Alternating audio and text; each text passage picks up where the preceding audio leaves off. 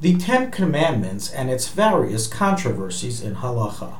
Now that sounds like a strange topic. What can be controversial about what is arguably the holiest text in Judaism and perhaps the most famous text from the Bible?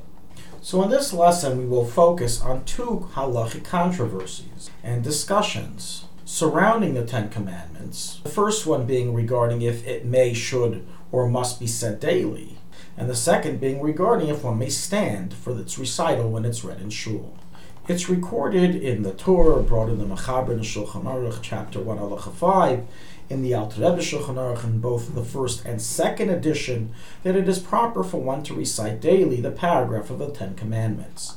The reason brought down is in order so everyone remind oneself of the giving of the Torah on Sinai, and through doing so one will strengthen his faith. Nonetheless, despite this, we find recorded in the Rishonim, and so is brought in the Paiskim, in the Ramah, in the Shulchan Aruch of the Alter Rebbe, based on the Chuva of the Rashba, that it is forbidden to recite the Ten Commandments together with a minyan daily, and the allowance to recite the Ten Commandments daily is only privately to oneself. Now why would there be a restriction against reading the Ten Commandments out loud and with a minyan? After all, weren't the original Ten Commandments given with a big minyan and said out loud? So the explanation is, as the Alter Rebbe explains based on the Gemara in Brachos, that originally the sages desired that the Ten Commandments, due to their great holiness, be recited within Kriyas Shema. However, they later retracted their decision and nullified its recital because of the heretics. You see, there were individuals in their times who believed that only the 10 commandments are commandments. 10 is 10 and not 11. Hence, doing away with all the other 603 additional commands. Now, these heretics were not just keeping it to themselves, their heretical beliefs, but were preaching it and missionizing it to others, especially to the laymen and ignoramuses, for which they would use the following talking point. A proof that our position is correct, that only the Ten Commandments is binding, the heretics would say, is the fact that we only say this out loud together. So you see, only this part of the Torah is true and not the others. Due to this, in order to abolish this talking point, the sages abolished their institution to recite the Ten Commandments in Shema. Based on this, the Rishonim and Paiskim rule, as we stated, that it's forbidden at all to be said together as a community, due to this reason.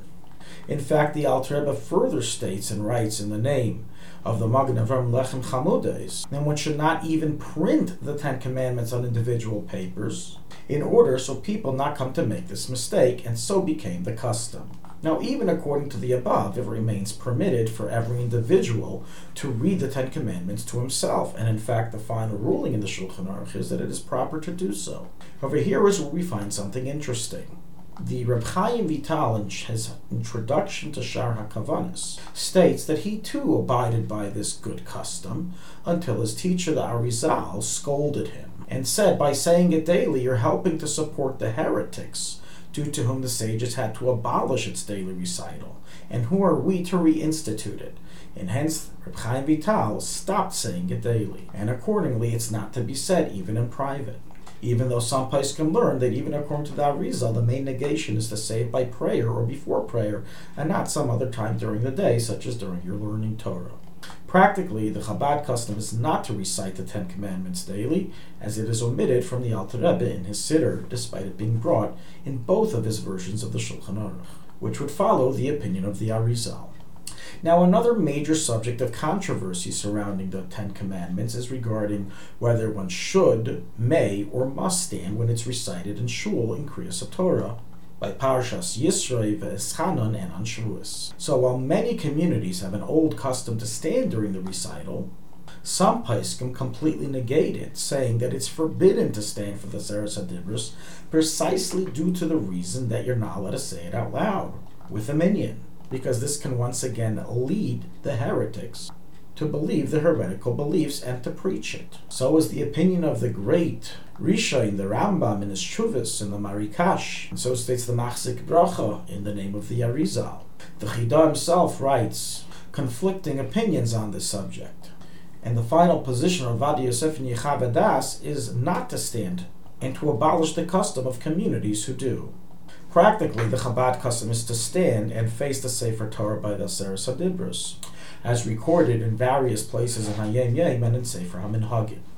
Likewise, the Achreinim rule that if the entire congregation is accustomed to stand, then you must stand as well, even if your personal custom is to sit. And the reason is so it doesn't cause machlekes. So likewise concords Vadi Yosef and Yechav Adas, stating that one should stand already from the beginning of the reading if this is the case. To conclude with an anecdote relating to the subject, there was once an individual guest who came to the Torah reading of a community shul, not from his area. And when it came time for the Ten Commandments to be read, he noticed that not only half the congregation stood and the other half sat. The sitters and the standers got into a big debate and argument regarding what one is supposed to do.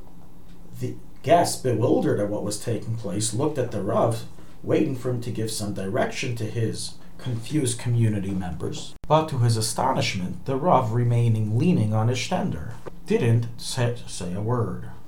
After davening, he approached the Rav and politely asked him as to why he didn't interject and direct his congregation as what they should do, to stand or to sit.